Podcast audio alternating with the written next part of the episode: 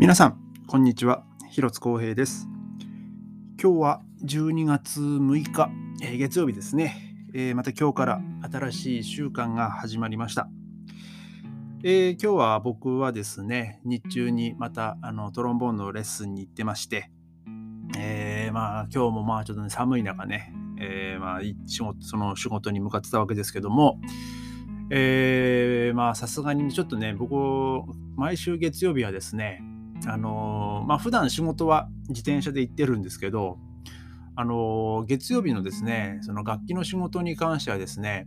あのが普通のベルリンの、まあ、公立の学校で、まあ、そのトロンボーンのレッスンををやってるんですけども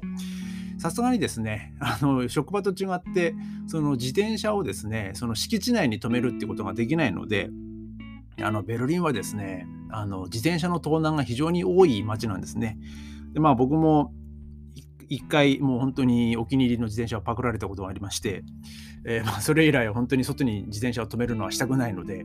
えーまあ、今日はねあの電車で、えーちょっと仕事に行ってきました。まあ、ちょっと自転車をパクられたっていう話もね、ちょっといつかまあ、あのこれはそのメインで、まあ、いつかね、別の機会にしたいと思うんですけども、えー今日はですね、あの前にもお話しした通り、まあ、ちょうど1週間前ですかね、あの僕があの大使館に行って、あのパスポートのちょっと更新にあの行ってきたんですよ、先週の月曜日に。で、えーまあ、今日はね、その受け取りっていうことでですね、今日僕は新しいパスポートが、まあ、来まして、えー一応ま日付がですね、12月1日、はまあ、発行は12月1日ってなってますね。えー2021年。で、まあ、これの有効が、まあ、に10年後なんで、2031年の12月1日なんですけど、えーっとですね、僕は、あの、ベルリンでパスポートを更新するのが、これ2回目でして、で、通算すると、えーこれは4冊目になるんですかね。えー僕がその高校2年生の時に海外演奏に行く時に、えー一番最初のパスポートを作ったんですよ。でその時はまあ、えー確かその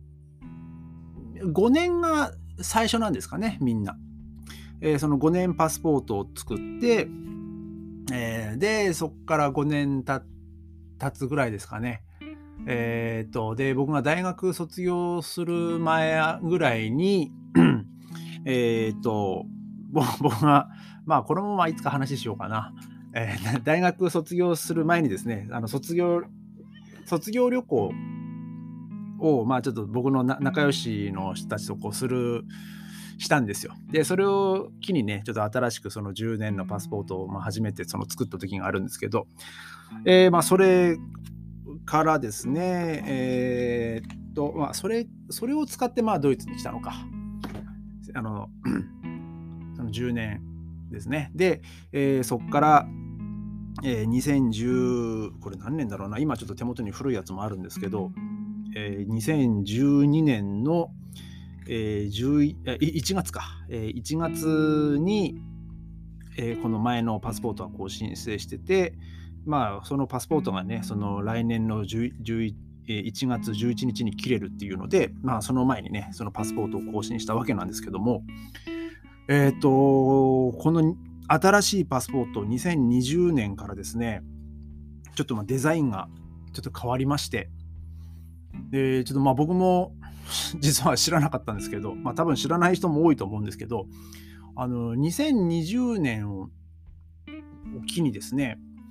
えーなんかそのパスポートのデザインもなんか変更されたみたいで、で、まあそのパスポートのデザイン変更はですね、1992年以来、なんか28年ぶりらしくてですね、で、このパスポートの何がすごいかっていうとですね、あの、葛飾北斎の浮世絵が、あの、こう、プリントされてるんですよ。あの、富岳36景、あの、ま代表作ですよね。で、北斎といえばですね、本当に世界的にも、まあ、有名で、あの、まあ、いつだったか、このポッドキャストでも喋りましたかね、あの、ベルリンでも、あの、北斎展が ありまして、で、それが人気の展示ということでですね、もう本当期間も延長されて、あの、まあ、半年以上やってたやってたんじゃないですかね。まあ、僕もね、それは見に行ったんですけど、で、その時にね、そやっぱ、僕もあの富岳36系、まあ、見ましたけど。でこのビザのページにですねもう富岳36系のあこうなんか、まあ、プリントしてあるんですよ。でですねまあちょっとまあ僕もこれいろいろ気になって調べたんですけどえー、っとこの10年用のパスポートはですね24作品使われてるみたいです。で、えー、5年用は16作品描かれてるみたいですね。で、まあ今はね、なんか日本国民の4人に1人がパスポートを持ってる時代って言われてるみたいですから まあもしかしたら、まあこれをもうすでに持ってらっしゃる方もいると思いますし、まあこれからね、申請する場合は多分まあこのパスポートになると思うんですけども、なんかこれをこう見てるとですね、あなんか日本に生まれてよかったなってなんかこう、えー、思いますね。そのね、その日本を代表する、まあ、アーティストですからね、本当に未だにこうファンの多い、その葛飾北斎っていうのはこの浮世絵作家ですけど、で、こういう作品をですね、その自分たちのその国の パスポートとしてこう持てるっていうね、なんかこう、ちょっと僕は今日大使館でですね、こうもらって、まあ、どうなったのかなと思ってこう、ま、中身こうチラチラ見た時にですね僕その時初めて知ったんですよ。おなんかこれ北斎の富岳36景が 印刷されてると思って僕全然それそれまで知らなくてですね。で家帰ってきてあのそのこれをま妻に見せたらですね、えー、すごいなんてこう言ってて、で、詳しくネットで調べたら、まあ、その2020年を機にね、なんかこのデザインをこう一新されたっていうあの記事がありまして、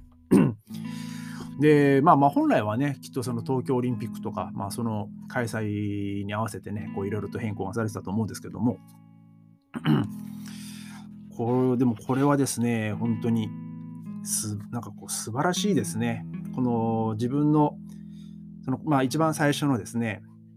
まあ自分の名前とか、その写真が載ってるページ、そこもですね、なんていうんですか、そのホログラムっていうんですかね、まあそれもものすごいこう綺麗ですし、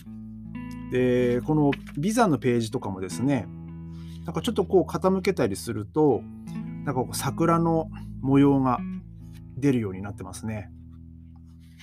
こんなにこうパスポートで凝ったものを作れる国ってあるんですかね？ちょっとまあ僕は、えー、他の国のパスポートがどうなってるのかわかんないですけど、これはですね、ちょっとぜひ、あのー、皆さんにもですね、あのぜひこう、ね、取ってもらいたいですね、まあ、このパスポート。まあ、もう海外に行く行く予定がない人でも、ちょっとこれは、えー、記念に作ってもいいんじゃないかなと思えるくらい、なんかこう、いいパスポートだと思います。なんかパスポートの押し押し売りじゃないですけどね。なんか、でもこれはですね、本当に実際に、まあ、ネットでもこう写真とか出したりしますけど、実際にこう手に取って、その中をね、こうちょっと見ていただきたいなと思います。もう本当にこれは、もうパスポート、パスポートですけども、えー、もう、葛飾北斎の作品集って言っても、ね、過言ではないんじゃないかなと。もうむしろこのこのパスポートをですね、もういろんな国に行ってこうスタンプ、まあ、押されるんですよ。あのまあ、押されるところもあるんですけど、やっぱその時にですね、まあ、このパスポートを見せられるっていう、その、まあ、日本人の特権ですね。えー、なんか今はねこの真っ白ですけどあの、まあ、スタンプ何も押されてない状態なんで、ね、ちょっといつかですね、まあ、そのコロナ禍が終わって、まあ、旅行できる時とかなったらですね、まあ、日本に帰った時はね、まあ、普通に多分、はい、お帰りなさいって、そのままポンとスタンプをされて、はい、お疲れ様でしたみたいな感じだと思うんですけど、あの、海外行った時にね、そのどういうリアクションを取られるのかなとか、ちょっとそういうのもまあ楽しみに、えー、ちょっとしてして、えー、まあ、この次の旅行をね、ちょっと楽しみにしてみたいと思います。えー、今日はですね、まあ、そんなパスポートの、え新しいこのパスポートの、えお話をさせていただきました。ちょっとぜひね、あの皆さんも あのこの新しい2020年にこう新しくなった日本のパスポートをですね、あのぜひあの海外旅行に行く予定がない方でもですね、ちょっと手に取って、えー、ちょっと見てもらいたいなと思います。えー、それでは、えー、今日はこの辺で、終わってですね、また明日、ありがとうございました。